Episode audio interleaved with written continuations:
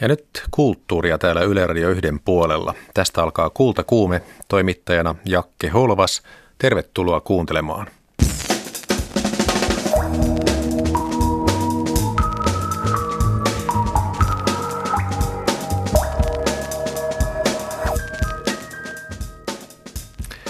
Millä tavalla näkee maailman ja kuinka tarkastelee ihmisiä ja ihmisten liikkeitä kansainvälisesti tunnettu tanssija koreografi? Se selviää heti lähetyksen aluksi, kun haastateltavana on Tero Saarinen. Seinän kokoisia maalauksia, katutaidetta, sitä ovat tehneet päiväkotilapset, mutta myös vangit. Kultakuumeen kolumnisti on tänään Marjo Niemi, aiheena yhteiskunnallinen romaani. Sitten soitin tänään aamupäivällä er-, erään työkirjailijan työpaikalle.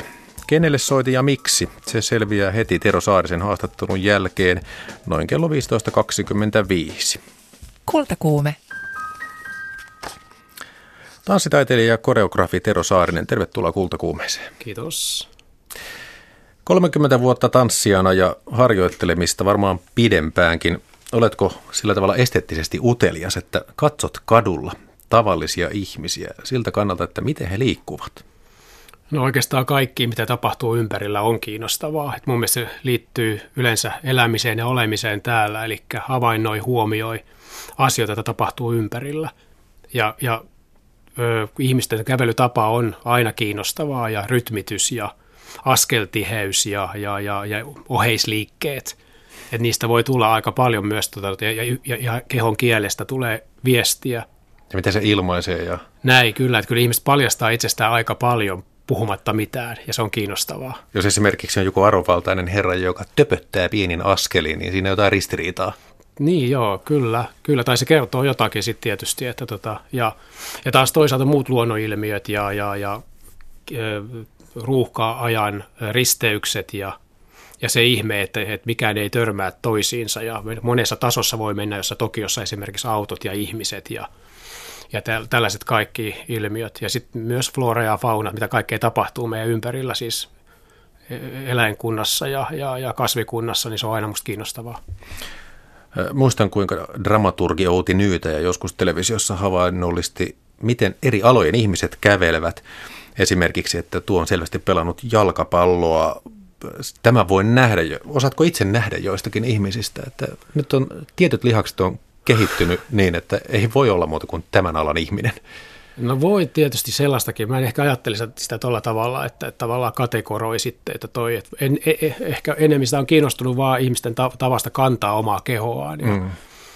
ja, ja sitten tota, just jostakin tavalla just oheisliikkeistä tai liikkuvasta kädestä, kun puhutaan, niin miksi käsi, käsi tota, ikään kuin värittää sitä puhetta ja, ja mitä se kertoo sitten, ja, tai että suojelee joku toinen ihminen itseään käsillään puhuessaan ja ehkä tai kaikkea tällaista, koska keho paljastaa niin paljon siitä vasta, vastapuolen ihmisestä, että semmoiset aspektit on kiinnostavia. Niin ajattelin siltä kannalta, että jos esimerkiksi joku ö, huippukirjailija, korkeakirjallisuutta tuottava kirjailija lukee vaikka Marcel Proustia, niin sinä Tero Saarinen todennäköisesti katsot jotain hyviä tanssiesityksiä ja opit sieltä jotain, mutta sitten jos vaikka joudut Ruotsin laivalle katsomaan diskotanssia tai katsot kun TVstä maalikot hytkyvät, niin onko se vähän sama kuin huippukirjailijalle, että joutuu lukemaan jotain kamalaa harlekiinia, että ei sitä kestä?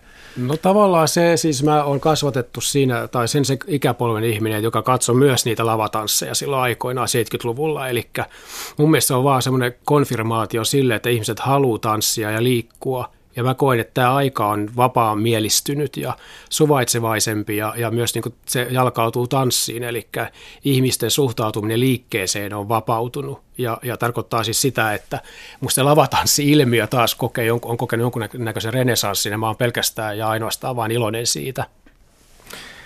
Tosiaan 90-luvun puolivälissä Tero Saarinen perustit ryhmän nimeltä Tero Saarinen Company, joka on tänä vuonna toiminut 20 vuotta.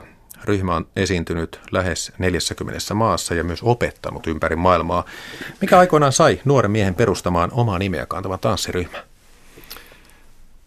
Öö, siis jotenkin sisäsyntyisesti mä oon aina liikkunut ja ollut kiinnostunut niin fyysisestä suorittamisesta ja, ja kotona oltiin aika urheiluorientoituneita, eli tavallaan urheilun kautta jo tuli se jotain mielihyvää ja, ja mä pidin treenaamisesta ja, ja, ja oli paljon harrastuksia ja sitten löytyi vahingon kautta sitten tämä tanssiharrastus ja se tuntui heti jotenkin oikealta tavalta ja joltakin semmoiselta sanomattomalta ja selittämättömältä ja jotenkin voimakkaalta ja sisäsyntyiseltä ja suuremmalta kuin minä.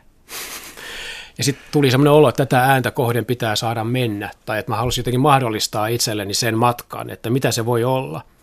Ja koko se matkan niitä askeleita tehdessään se, se vahvistui entisestään ja tuntui, että, tämä, tämä on, että voiko tämä olla edes ammatti. Ja sitten mä ymmärsin jossain vaiheessa, että voi olla ammatti. Mutta sitten pitää olla firma. Niin, ja sitten tietysti tulee kaikki nämä muut, muut tota, tota, jos haluaa perustaa oman ryhmän ja, ja, ja kaikki nämä muut lainalaisuudet, mikä siihen tulee, mutta mm. ehkä ennen ensimmäiseksi oli sellainen vaan olo ja halu ja, ja, ja, ja voimakas intuitio, että tämä tapa on joku, tämä kieli on se, millä haluaa itse jäsentää tätä ole, omaa olemistaan, ja, ja, ja mä myös olen aina ollut vähän sellainen niin sana-oppositiossa, että mä, mun mielestä sana ohjaa välillä väärään suuntaan ja, ja, ja ja ehkä myös banalisoi asioita, koska musta niin paljon elämiseen ja olemiseen liittyy sanat, sanat sanomatonta ja selittämätöntä ja niitä tavallaan paran, paranteeseja ja, ja, ja hiljaisia momentteja, katseita, kosketuksia, jotka kertoo paljon enemmän kuin yksikään sana. Käykö muuten joskus niin esimerkiksi harjoituksissa, että yrität verbalisoida suullisesti asia ja sitten tuntuu siltä, että aivan tuskaa, että odotas kun näytän.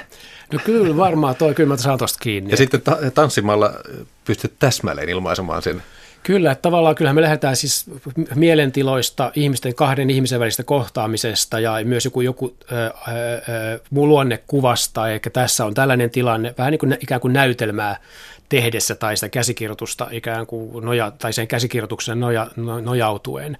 Että on setattu tilanne ja näin, mutta ja välillä mä annan aika paljon myös mielikuvia ja, ja, ja tällaisia, että nyt ollaan heikoilla jäillä tai, tai, tai, tai tulisilla hiilillä tai edessä on joku tuntematon, selittämätön ja, ja sitten se resonoi vasta, vastapuolesta tai ei resonoi, mutta sitten sit jos se ei resonoi, niin yrittää löytää muita asioita. Tai ehkä menee myös itse mukaan ja voisiko se olla jotain tämän tyyppistä liikettä tai herkkyyden tasoa, että tota, mutta useimmiten käy niin, että sit se vastapuolen ammattitanssia on niin tuo mukanaan jo niin paljon tietoa ja traditiota ja taitoa, että sieltä tulee jotain vielä kiinnostavampaa kuin mitä mä oon ajatellut. Tuntuu, että teille tanssijoilla on ikään kuin salakieli. Mutta niin. tätä tanssiryhmän äh, Tero Saarinen komppanin 20-vuotistaivalta juhlistetaan nyt muun muassa sillä, että Suomen kansallisoopperassa Almin salissa ensi viikolla on kaksi teosta, viisi esitystä. Teokset on jo esitetty Kuopio Tanssi ja Soi sekä Pyhäjärven täydenkuun tanssifestivaaleilla ja toinen teos on Duetto vuodelta 1999. Sen nimi on Could You Take Some of My Weight? Kollegani sen tuossa suomesi, että keventäisitkö taakkaani. Ja toinen on Japanissa vuonna 2014 kanta esitetty ryhmäteos MES.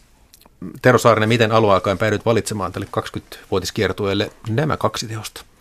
No siis kaksi, nämä kaksi teosta kättelee toisiaan monella tasolla. Could You Take Some of My Weight kertoo ryhmän alusta ja siitä, kun tavallaan haetaan sitä ydinryhmää ja, ja myös niitä ihmisiä, kehen luottaa ja joiden kanssa ehkä pystyy va, ö, jakamaan vastuuta ja, ja, ja, ja rakentamaan jotakin. Elikkä, elikkä, ja myös sitä omaa hyppyä tuntemattomaan, eli mä jätin mun eläkeviran ja, ja, ja kaikki edut ja muut, mitä liittyy siihen, että on kuukausipalkalla lopun elämäänsä, ja hyppäsin tavallaan tuntemattomille teille, ja, ja päätin vielä perustaa tanssiryhmän, joka oli täysin tota, ö, ty, typerää. Siis tavallaan siinä vaiheessa vielä, koska sillehän ei ollut mitään niin kuin, tavallaan rakenteita eikä sellaisia niin kuin, rahoituspohjaa eikä mitään, vaan se oli tavallaan se oma into, halu tehdä, jäsentää tätä olemistaan tanssin kielellä ja sitten se, että löytää myös ihmisiä muista kulttuureista, että ei vaan Suomesta, jotka ajattelee ehkä samalla tavalla ja kokee, että mulla on jotain sanottavaa tai toi kieli resonoi minussa. Mm.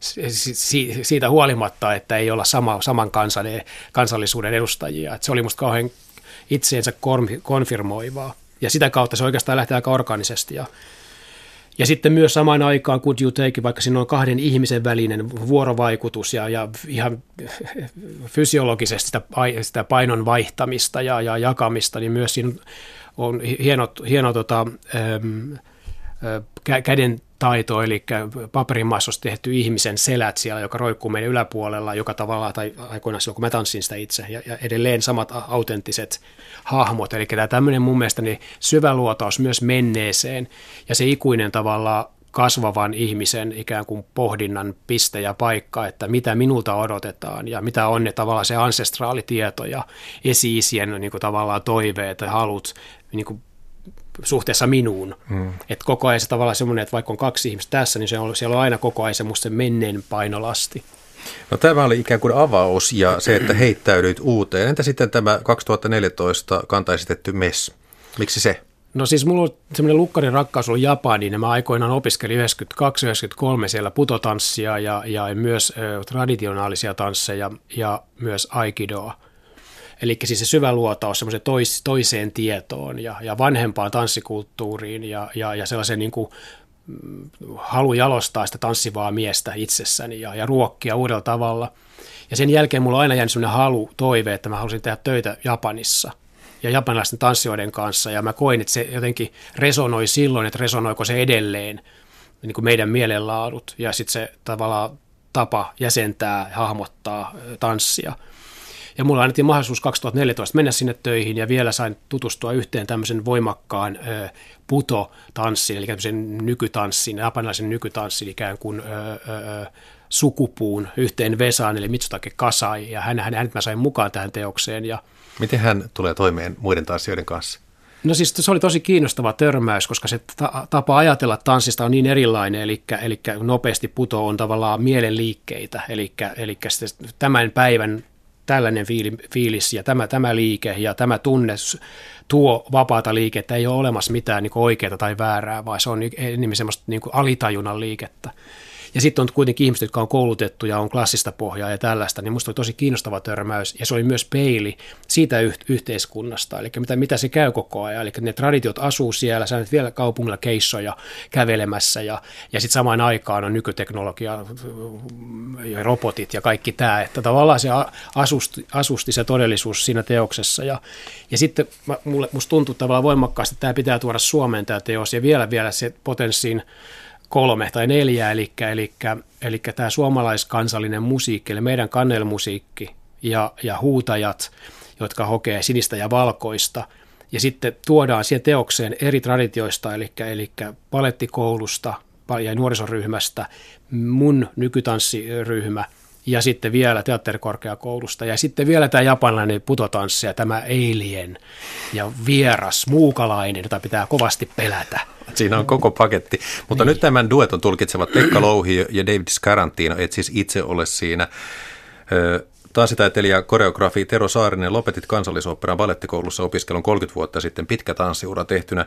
Joko tanssiminen on ohi? Tanssiminen ei ole ikinä ohi. Eli tavallaan aina se jatkuu ja, ja, ja tietysti muokkaantuu ja muuttaa muotoaan ja, ja, ja, taas toisaalta nyt se transmissio, välittäminen, oman tietotaidon eteenpäin vieminen ja, tota, ja välittäminen seuraaville sukupolville tuntuu ensin tärkeämmältä ja se on kauhean orgaaninen osa sitä omaa kehittymistä, mutta se ei tarkoita sitä, että kun suunnitteilla olisi uutta teosta myös. Jossa itse esiinnyt Kyllä, myös vai? joo. Eli tällaista on tiedossa. On. Uskallatko kertoa siitä? En. Se tulee myöhemmin sitten. Öö, mitä ajattelet populaarijulkisuudesta? Siis Tero Saarinen, voisiko sinut nähdä jonkin Idols-ohjelman tuomarina tulevaisuudessa tai jossain Tanssii tähtien kanssa ohjelmassa? No siis mun mielestä tämmöiset ohjelmat, mitkä tota jotenkin ö, hapettaa sitä tanssisanaa ja tuo, tuo tavallaan sen lähestyttävämmäksi, niin musta ne on hyviä formaatteja ja tanssii tähtien kanssa ja se lisää musta kiinnostusta ja ymmärrystä kaikkeista tanssin ismeistä ja se, että se ei maistu vaan siltä sisupastillilta yhdeltä tavalta. Ja se on tärkeää. Mä en näe itseni sellaisessa formaatissa, että mä en koe, että mä pystyisin olemaan parhaimmillani. Ja mä otan tämän ihan liian vakavasti kuitenkin, tämän sit sen hetken, kun mä oon tanssijoiden kanssa ja, ja, ja, ja Mä en tarkoita sitä, että he ei ottaisi, joka on tässä formaatissa, mutta mä en pystyisi olemaan itse siinä semmoinen tavallaan kohdennettu, kirkas ja, ja, ja tällainen. Että mä luulen, että mä menisin liikaa myös kilpailijoiden puolelle ja löytäisin vaan pelkästään positiivista. Ja musta olisi vaikea laittaa niitä myös järjestykseen, että ei, se ei ole mun formaatti. Liian kannustava opettaja tai niin, positiivinen. Jotenkin. Mun mielestä tanssin pitää siis jalkautua joka puolelle ja me ollaan tehty paljon töitä sen eteen, että myös ei-tanssijat, koululaiset, jotka ei ole ikinä koskettanut ja, ja, ja tota, saanut kosketusta tanssitaiteeseen, niin heille mahdollistetaan tällainen ikään kuin viera, vierailu omaan keholliseen lahjakkuuteen ja, ja sormenpäiden herättämiseen ja, ja tällaiseen kaikkeen, niin tota, se tuntuu tärkeältä, koska kaikkien pitäisi tanssia. No julkisuudesta politiikkaan. Tero Saarinen, seuraatko politiikkaa? Mitä maailman tapahtumia pidät merkityksellisinä juuri nyt? No siis ei voi olla seuraamatta, että tietysti tämän ammatin se etuoikeus on sen, että voi, että voi matkustaa yli ja ohi rajojen ja viedä tavallaan sitä omaa, omaa uskoaan ja, ja, ja, ja ikään kuin niitä humaaneja perusarvoja, mihin uskoo. Eli mä uskon, että, että kulttuuri, tai siis tanssikulttuuri on se väline, jolla saadaan hyvää aikaiseksi ja joka pitäisi jalkautua. Ja jolla, me ollaan oltu jo Afrikassa ja, ja Israelissa ja, ja Palestinaan pyydetään opettamaan ja tällaista. Että mun mielestä tavallaan se, että jos lähtisi rajoittamaan sitä omaa menemistä johonkin maahan poliittisista syistä, niin se on vaarallinen tie, koska silloin tavallaan se resonointi, sen kulttuurin hyvää tekevä vaikutus jää. Ja silloin se oppositio sellaisissa maissa jää yksinään. Eli mä olen sitä mieltä, että se mun yksi tehtävä on levittää tätä ikään kuin tanssin hyvää sanomaa. Ja, ja, ja meillä on konkreetteja esimerkkejä siitä, että viimeksi oltiin just viime vuonna Afrikassa, Keniassa, Nairobissa ja tehtiin pitkä päivätyö siellä teos ja saatiin tavallaan tanssi nousemaan ensimmäistä kertaa heidän kansallisteatteriinsa – siis heidän tekemä tanssi, heidän tanssimaansa tanssi. Ja me oltiin siinä tavallaan se apuväline, miten se saatiin nousemaan sinne. Plus myös häivytettyä mies ja nais ikään kuin sitä, sitä, sitä epäbalanssia. Eli mä sain myös kiitosta siitä, että, että, että naistanssijat koki olevansa ensimmäistä kertaa niin kuin aikuisia ihmisiä. Ja myös tämä tasa-arvoisuus siinä he, miesten kanssa oli, oli siis niin kuin heille ensimmäistä kertaa siis niin kuin se realisoitu siinä tässä tanssiprokkiksessa. Eli että näiden arvojen kautta mä koen, että me, me, me vaikutetaan asioihin ja, ja, ja, ja levitetään sitä ikään kuin jotain ihmisyyteen uskomisen sanomaa niin ehkä naivilta kuin se ehkä kuulostaa, tai niin pieneltä ehkä kuin se välillä on se, se ikään kuin se laine, mutta se on musta tärkeä asia, mä uskon siihen. Muutama minuutti aikaa, Tero Saarinen. Katsotaan vähän tulevaisuuteen. Haluaisitko jossain vaiheessa kansallispaletin taiteelliseksi johtajaksi. Nythän Kenneth Grevin kausi päättyy 2018. En haluaisi kyllä. Mulla on oikein hyvä yksikkö ja ihmisiä ympärillä Terosainen kampanissa ja, ja, ja siis jos oikein vakavasti haluaa kehittää jokaisen kunkin ihmisen paikkaa, postia ja kehittymistä ikään kuin tämän alan sisällä, niin se tämä volyymimäärä, mikä, mikä, mikä oma ryhmä niin kuin ikään kuin mahdollistaa, niin se on mulle ihan tarpeeksi. Ja mä en halua myöskään, myöskään semmoiseksi niin dinosaurukseksi, joka ei pysty ikään kuin reagoimaan aikaan ja muuttamaan asioita ja tekemään tavallaan käännöksiä ja, ja vaihtaa suuntaa, jos, jos siltä tuntuu ja oikealta tuntuu, vaan että, että, pystyy olemaan orgaaninen, aktiivinen ja, ja kehittymään, niin mä koen, että tämä on ihan oikea paikka. Et halua kokea, että sinua pidettäisiin vanhana koirana, joka puolustaa reviiriään. No Tero Saarinen, kokemus ja maailmalla kiertäminen on varmaan opettanut yllin kylli, mutta onko vielä uteliaisuutta oppia jotain uutta? Mikä kiinnostaa? No siis totta kai, ei siis, jos uteliaisuus kuolee, niin sitten voi jäädä kotiin makaamaan. Että tota, ei, ei, koko ajan tapahtuu kiinnostavia asioita ja, ja, ja musta tanssi kehittyy. Ja... Kun on butoa ja aikidoa ja tällaista olet kokeillut, niin. tuleeko vielä jotain uutta? No kiinalainen opera on nyt siis tavallaan, meillähän on nyt, täällä on Aasia Helsingissä, Helsingissä alkoi tänään ja mä olen myös vierailemassa siellä torstaina ja lauantaina lavalla vanhana sotapäällikkönä, eli tota, että, että koko ajan täällä tässä ohessa asuu tämä tämmöinen niin kuin, uusien asioiden tutkiminen. Että joskus se, että tutkii vanhoja asioita, avartaa ymmärtämään uutta ja tulevaa. Vielä ihan lopuksi, mikä on ulkomaiden ja Suomen rooli tulevaisuudessa, kuinka jaat? No siis meitä kiinnostaa kiertää niin ulkomailla ja meille tulee ensi vuonna hyviä kiertueita ulkomailla, mutta myös Suomessa, eli, eli iso, iso hieno kokemus oli just Jyväskylässä viime pari viikkoa sitten, jossa Jyväskylän kaupunkiteatteri oli täynnä katsomassa tätä mun seitsemän miehen teosta.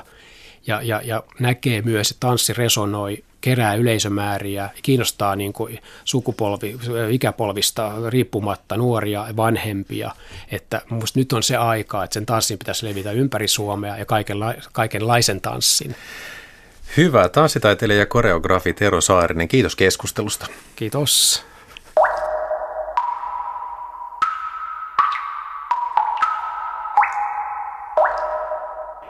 Mutta voidaan tästä aloittaa. Ootas pieni hetki, mä pitatoin tähän. Joo, sopii ihan tässä bisnekset vähän kesken. Niin okay. Mä lasken tää puhelimen hetkeksi, joo. mä pipatoin tuohon levylle. Tää on niin tärkeä testi, että se ei saa mennä pilalle. Hetki Totta kai, vaan. joo, joo, ilman muuta. Soitin tänään aamupäivällä eräälle kirjailijalle, mutta kuten tuosta kuulitte, niin kirjailija halusi ensin tehdä työt ja vasta sitten toimittajan haastattelun. Kuunnellaan kohta tuo haastattelu. Aikakauskirja Grantan Suomen versio, eli Suomen Grantta, on taas ilmestynyt ja sen uusi numero käsittelee kotia. Paraikaa Euroopassa etsitään ratkaisuja pakolaiskriisiin, jota myös tuo numero heijastelee. Niille, jotka eivät Granttaa tunne, kerrottakoon, että se ilmestyy pari kertaa vuodessa. Yhdessä kirjassa on 200-300 sivua ja siinä on kirjoittajina olleet Jaakko Ylijuonikas, Mikko Rimminen, Emmi Itäranta ja Monia muita ulkomaisista, muun muassa Don DeLillolta on suomennos yhdessä numerossa. Soitin aamupäivällä yhdelle kirjailijalle, joka on nyt kirjoittanut tuohon uusimpaan Granttaan. Kuunnellaan puhelu. Joku jo saattoi tunnistaa hänet äänestä. Hän on Nura Farah. Joo, niin Sä, oot, sä oot laboranttina Eviralla, eikö vaan? Joo. Onko mukavaa homma? On se. Ei mitään valittamista. Mitäs valittaa, kun on työpaikka ylipäätänsä nyt? Mitä, Nura Farah, koti sinulle merkitsee? No se on paikka, mihin mä pääsen rentoutumaan ja vähän miettimään mun omia, mun omia ajatuksia ja juomaan kupin teetä. Siellä ei tarvitse käyttää pipettejä ja merkitä tuloksia jonnekin. Ei, ei, ei. Niitä saa ihan tarpeeksi täällä töissä. No tässä aikakauskirja Grantan Suomen versiossa, eli Suomen Grantassa, on nyt ilmestynyt uusi numero. Se käsittelee kotia. Sinulta kysyttiin myös kirjoitus tästä aiheesta, niin mistä päätit kirjoittaa? Mä päätin kirjoittaa naisesta, joka on yhden kerran menettänyt kodinsa ja joka on nyt niin kuin löytänyt uuden kodin ja yrittää sitä sisustaa omanlaiseksi. Ja millaisin tuloksin? No kyllähän niin kuin riittävän hyvin onnistui ja on itsekin niin kuin tyytyväinen. Ja hänellä on tämä, tota niin, että hän yrittää ostaa omaa asuntoa ja, ja löytää löytää loppujen lopuksi semmoinen oma mieluinen asunto, mutta sekin vaatii aikamoista työtä, kun hän kohtaa niitä ennakkoluuloja, että naapurit pelkää, että asunnon hintakin laskee, tai osakkeen hinta laskee, jos siinä tulee liikaa semmoisia hänen, hänenlaisia ihmisiä liikaa rupeaa pyörimään niissä rappukäytävissä ja keittämään semmoista niin kuin vähän eksoottista ja semmoista niin kuin mausteista, mausteista ruokaa. Ja sitten niin kuin, jos kuuluu liikaa hälinää ja semmoista. Ja Saavuit itse Somaliasta 13-vuotiaana Suomeen. Minkä verran tämä tarina heijastelee omia kokemuksia? Kyllä siinä on, vähän, siinä on aina jokaisessa niin kuin romaanissa tai jokaisessa tekstissä on pieni pala itsestään. Miten se muuten on, kun on uusi koti ja ihan toisessa maan osassa, niin kuinka kauan se kaipuu siihen edelliseen säilyy? Kyllä se säilyy pitkään, mutta mä luulen, kun mä oon itse täällä asunut yli 20 vuotta, niin se on vähän niin kuin se ikävä on niin kuin se on niin kuin pikemminkin niin kuin haihtunut. Se tulee välille ja sitten se menee. Se tulee ehkä musiikin kautta enemmän. Ja sitten niitä pieniä muistoja, mitä itselleen se on vielä tallessa. Ja ne on erittäin rakkaita muistoja esimerkiksi liittyen mun isään ja mun omiin sukulaisiin. Mutta mä oon itse niin kuin sen verran onnekas, että mä oon löytänyt kaikki, mitä mä oon halunnut. Että tavallaan Suomi on toteuttanut kaikki mun unelmat, niin mä en haikaile, enkä ikävöi semmoista niin kuin, omaa niin kuin menneisyyttä enää, tämä mun oma entistä kotimaata. No tänään järjestetään sitten tämä Grantta-ilta kello 17 kirjakauppa Niteessä Helsingissä ja siellä sinun lisäksesi on Antti Tuomainen ja Saara Turunen. Puhutte tästä teemasta, kodista, ehkä myös siitä, miten kun paraikaa Euroopassa etsitään ratkaisuja pakolaiskriisiin, niin saatatte sivuta sitä, mistä ajattelit itse puhua. Kyllä mä niin kuin enemmän halusin puhua näistä pakolaisten hädästä, erityisesti näiden syyrialaisten, kun on nyt niin kuin niiden oma koti on niin kuin tavallaan tuhottu ja se ei ole niin yksinkertaista se lähtön lähteminen, että ihminen hän ei halua niin kuin jättää omia muistojaan taakse. Se, että ihminen lähtee omasta kodista etsimään jotain parempaa, niin se on pakko olla jotain niin, kuin niin suuri se hätää. Että suurin piirtein oma koti on tuhottu sitten ja unelmat on murskat lopullisesti. Sitten lähtee tällaisen niin kuin tuntemattoman ympäristön uudelleen ja sitten pitää uudelleen niin kuin koota palat kuin silleen niin kuin pieniin paloina kuin palapeli, jos laittaisi. Täällä on niin kuin suuria työttömyyksiä ja välttämättä täällä ei saisi semmoisen niin kuin, että syrjäläiset kun kumminkin on, ne on, niin kuin, ne on aika koulutettu kansaakin, että varmasti heillekin oli omia unelmia, että ei ne lähtisi niin helpolla. Että se hinta on kova, kun menettää omaa kodinsa. Näin sanoi kirjailija Nura Farah. Hänen esikoisromaani Aavikon tyttäret ilmestyi kaksi, kaksi vuotta sitten. Ja nyt Farah on kirjoittanut kertomuksen aikakauskirja Granttaan. Kultakuume. Yhteiskunnallinen romaani. Sellaista ei näy. Mutta mitä yhteiskunnallisessa romaanissa voisi olla? Sitä pohtii kolumnisti Marjo Niemi. Olisiko mahdollista ilmestyä yhteiskunnallinen romaani nyt? Sellainen, joka kokoaisi laajasti meihin vaikuttavia voimia – tai hyvän tähden. Miksen sanoisi, että paljastaisi koko roskan ja tärisyttäisi kertalaakista koko kansakuntaa? Onko sellaista kansakuntaa enää, jota romaani tärisyttäisi? Onko tämä sellainen aika, jonka saisi täräyttävällä tavalla kansien väliin? Yhteiskunnalliselta haiskahtavakin romaani oli milloin tahansa historiassa helpompi kirjoittaa, mutta vaikeampi julkaista kuin nyt. Yhteiskunta ja maailma ovat monimutkaistuneet mutta nyt olisi ilmaisun vapaus, toisin kuin vaikka Pentti Haanpäällä, jonka romaani Noita ympyrä julkaistiin vasta 25 vuotta kirjoittamisen jälkeen, kun mies oli jo mullissa. Noita ympyrän alun asetussanoissa sekatyömies N haastaa. Mutta olenhan joskus lukenut, että kirjallisuus on ajan peili. Nyt te kynämiehet kirjoittelette iloisia, eli mitään sanomattomia juttuja, käsittelette vanhoja ja olleita asioita – mitä me teemme sellaisella peilillä, josta ei näe naamaansa? Nurkkaan koko roska. Kokonaiskuva nykyajasta, siinäpä vasta homma ajassa, joka pintatasolla tuntuu liikkuvan nopeammin kuin hakukone. Se olisi pitkä romaani se. Yhteiskunnallisen romaanin pitäisi olla myös muodon osalta ajankohtainen, vaikka realismin raskas viitta yhteiskunnallisen romaanin termin päällä pölyttyykin. Henkilöissä kiteytyisivät oman aikakautemme ominaiset ristiriidat. Mieleni tulee puolihulluksi informaatiovirralla ja somella hakattu huonosti palkattu pätkätyörobotti ja kuluttaja, joka tuottaa elämän sisältöä harrastamalla niitä hyvinvointilajeja ja elämänhallintatapoja, jotka kulloinkin ovat pinnalla.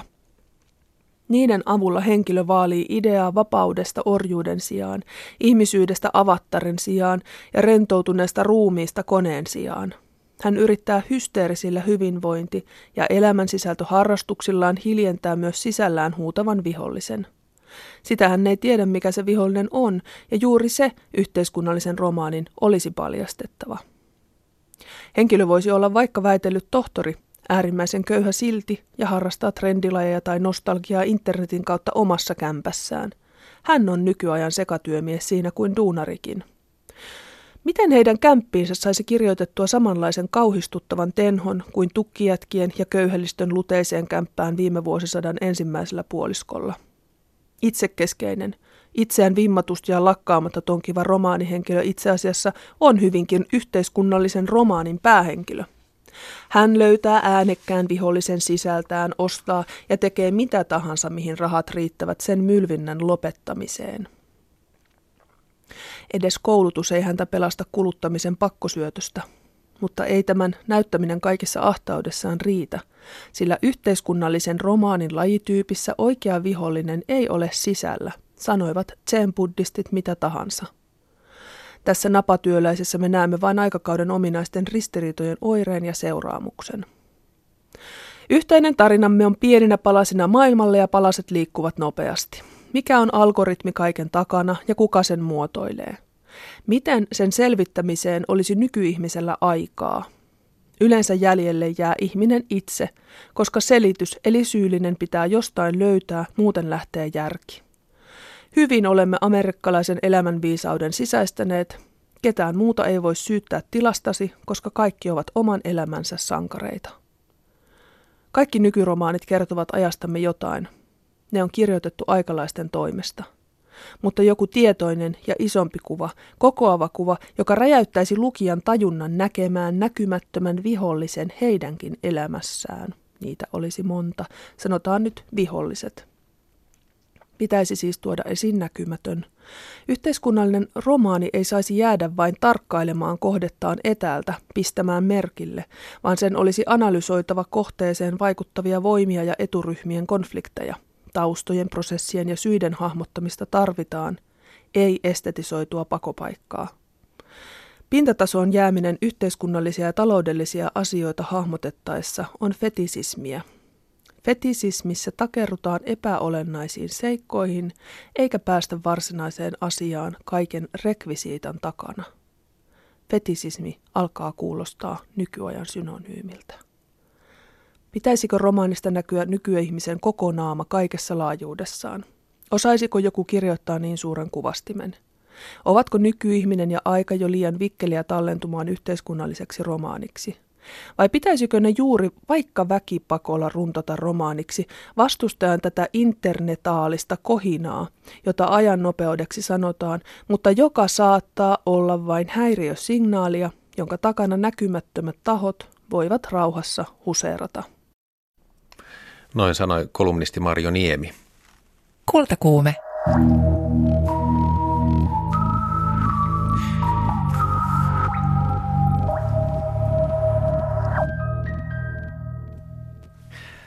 Eri puolille Helsinkiä on ilmestynyt syksyn aikana seinän kokoisia maalauksia. Niitä sanotaan muraaleiksi. Myös sähkökaapit ovat saaneet värikylvyn. Asialla ovat visuaalisen viestinnän ammattilaiset yhteistyössä Helsingin kaupungin ja Suomen kulttuurirahaston kanssa. Lisää katutaidetta Helsinkiin niminen liike on Yhteismaa ryn ja katutaideryhmä G-Rexin synnyttämä liike.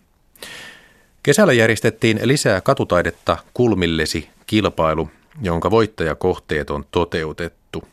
Kuvittaja, graafikko ja katutaiteilija Maikki Rantala muutti kannelmäkeläisen taloyhtiön harmaan julkisivun talonkorkuiseksi taideteokseksi. Taiteilijan kanssa nosturiin astui toimittaja Pia Hirvensalo.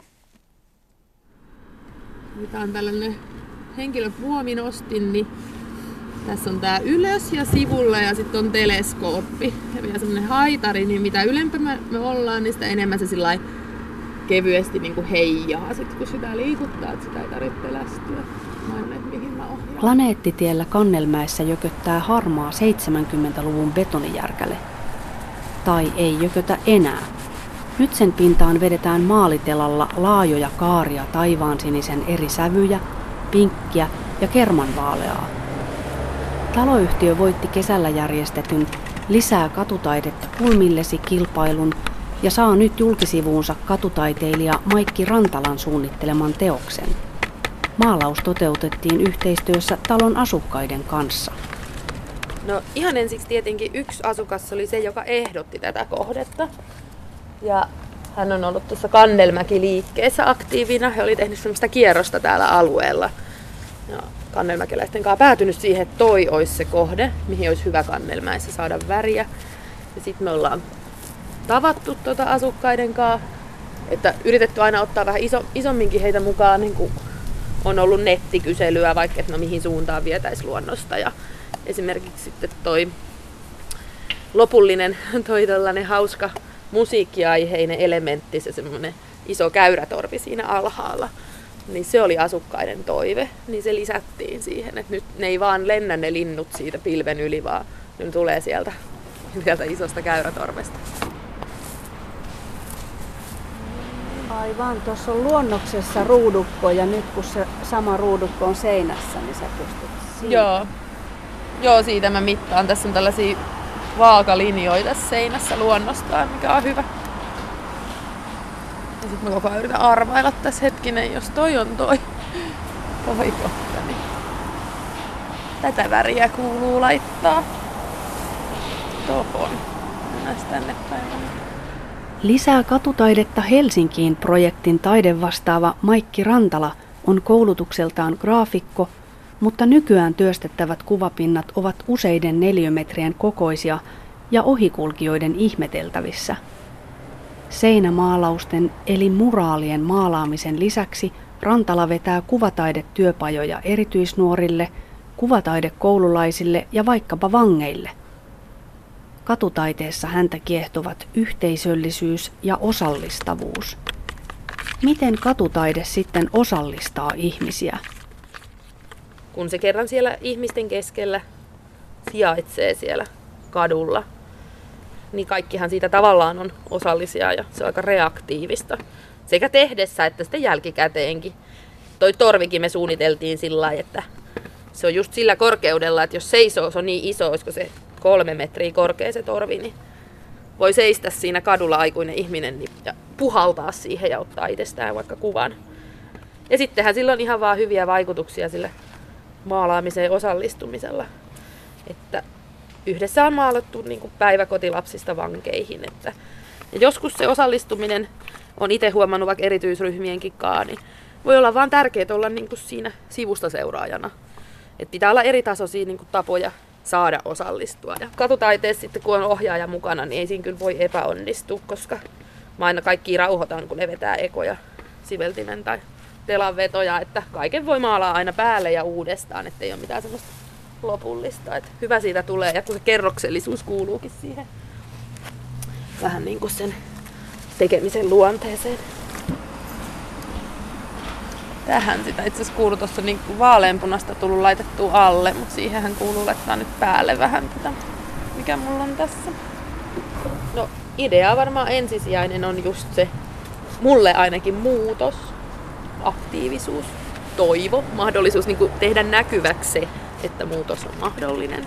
Asukkailla on mahdollisuus itse parantaa omia olojaan. Tavallaan yksi lastillinen samalla mukaan. Katutaide on lisääntynyt viime vuosina runsaasti. Suuria seinämaalauksia ja koristeltuja sähkökaappeja voi löytää jo lähes jokaisesta kaupungin osasta. Enää Helsinki ei sano stop töhryille, vaan lisää katutaidetta, kiitos. Ensin mä otan tästä edellisen maan maalin pois. Onko väriä pian jo liikaa ja mitä jos kaikki pinnat maalataan? Jotkut ovat varmaan myös epäilleet hanketta. Mun mielestä se on myös hienoa, että semmoisiakin on uskaltautunut sitten sinne tapaamiseen ja vähän niin kuin kyseenalaistanutkin. Mutta kaikille voi aina just rauhoittaa sillä, että sen muraalin elinkaari on sen, sen tota, julkisivun pinnan elinkaaren mukainen. Eli ei se siinä niin kuin ihan ikuisesti tule töröttää, vaan sen, mitä nyt julkisivut kestää 15-30 vuotta. Puhuit muutoksesta katutaiteen yhteydessä, Maikki Rantala. Minkälaista muutosta katutaiteella haetaan?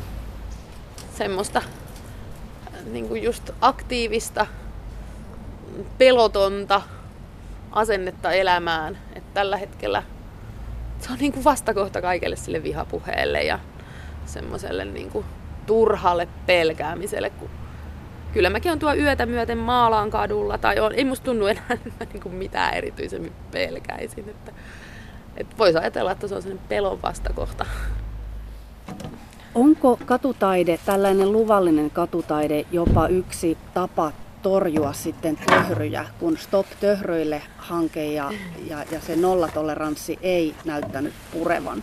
No, meillä on itse asiassa semmoinen hyvä hanke tällä hetkellä menossa lisää katutaidetta Helsinkiin Raahen taidekenttä, jossa nyt testataan sitä, että joka ikinen pinta Prakun ympäristössä on maalattu, siis semmoinen harmaa töhritty. Et siinä on, on rake, rakennusviraston pintoja, liikuntaviraston pintoja, yksi taloyhtiö osti nyt muraalin. Helenin kaappien lisäksi siinä on kaikkien muidenkin toimijoiden kaapit, postia, uffia, ratikkaa, ulkovalaistusta. Ja nyt me sitten testataan, että nyt kun siellä ei ole yhtään harmaa töhrittyä pintaa, niin, niin katsotaan. Sitten mä voin kertoa, että mikä muutos, onko sillä muutosta asuinalueen ja ihmisten niin kuin, fiilikseen. Sen alkaa vasta täältä muutaman kymmenen metrin päästä näkemään. Että mitä sinne tuli vetästyä. Värinä. Tämähän on niin kuin ison tien risteys ihan aseman kulmilla. Tästä monen ihmisen koti, kotimatka tota, kulkee tämän seinän ohi. Yksi kannelmäkeläinen pysähtyi ja sanoi, että hän on lapsena muutti kannelmäkeen ja sitten hän mietti, että voiko toi olla maailman rumin talo. Ja sitten, että niin siistiä, että se nyt maalataan, että miksi sitä ei maalattu aikaisemmin. Siinä oli äänessä Maikki Rantala, katutaiteilija. Lisää katutaidetta Helsinkiin ryhmällä on Facebook-sivut. Siellä voi katsella valmiita teoksia ja saada ohjeita katutaiteen tilaamiseksi ihan omaan asuinympäristöön. Myös muualla maassa voi nauttia katutaiteesta. Katutaideyhdistys Päävärit ry levittäytyi festivaaleineen syyskuussa seitsemälle paikkakunnalle. Helsingin lisäksi maalia saivat pintaansa Hyvinkää, Riihimäki, Hämeenlinna, Turku, Vaasa ja Kemi. Ja näitä voi mennä katsomaan verkkoon. Kuvia muraaleista löytyy Päävärit ryn sivuilta ja se on www.katutaide.com.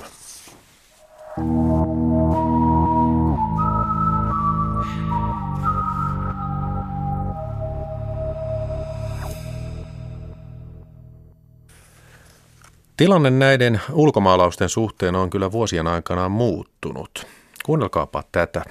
Vuodesta 1998 vuoteen 2008 Helsingissä oli käynnissä tällainen Stop töhryille kampanja, jonka myötä kokonainen kulttuurimuoto kriminalisoitiin kokonaan. Kampanjan aikana esimerkiksi luvallisia graffitipaikkoja ei saanut perustaa lainkaan. Kymmenvuotisen kampanjan aikana tuomiot ja korvausvaatimukset kovenivat. Moni nuori maksaa korvauksia edelleen. Ja graffiteista saatiin aikaan vankilatuomioitakin. Nollator- tämä nollatoleranssihanke tuli kaupungille kalliiksi, nimittäin hintaa projektille kertyi noin 23,5 miljoonaa euroa. Helsingin kaupungin kulttuuritoimen johtaja Stuba Nikulan mukaan kaupunki on tehnyt täydellisen asennemuutoksen muutamastakin eri syystä. Kyllä mä nyt varmaan väittäisin, että kun katsoo valtuuston keski-ikää, niin sieltä se niin kuin löytyy. Ja sitten jos katsotaan, ei välttämättä valtuustot, vaan kaupungin hallituksen ja ryhmänjohtajien keski-ikää, koska tämä nyt varmaan menee niin, että nämä on niin kuin jotain nuoria arvoliberaaleja, jossain jonkun värisessä kuplassa eläviä ihmisiä, jotka tätä, niin kuin, tätä muutosta on vienyt eteenpäin. Ja, ja Helsingissähän on nyt varsinkin, niin kuin meillä on tätä niin kuin kolme nelikymppistä kuntapolitiikkaan aktiivisesti vaikuttavaa ihmistä, jotka istuu kaupunginhallituksissa ja ryhmäjohtajana ja muuta, että niin kuin ne sen nyt varmaan on sitten vienyt. Ja sitten samaan aikaan jostain takaovesta on poistunut sitä vanhempaa jengiä.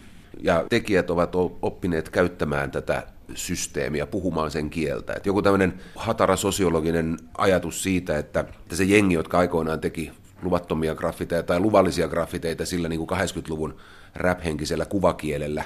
Tämän Stop Töhryt-kampanjan aikana sen sijaan, että ne olisi kuollut pois, niin ne jotenkin aikuistui, keski-ikäistyi ja maltillistui, jolloin sekä se graafinen ilme on muuttunut hyvin paljon helpommaksi muidenkin ymmärtää. Ja samaan aikaan ne on oppineet oppineet, että miten asioita pystytään yhteiskunnassa edistämään. Et mäkin olen nähnyt näitä sekä tätä, tätä lisää kattutaidetta Helsingin ryhmää että tätä upea 2016.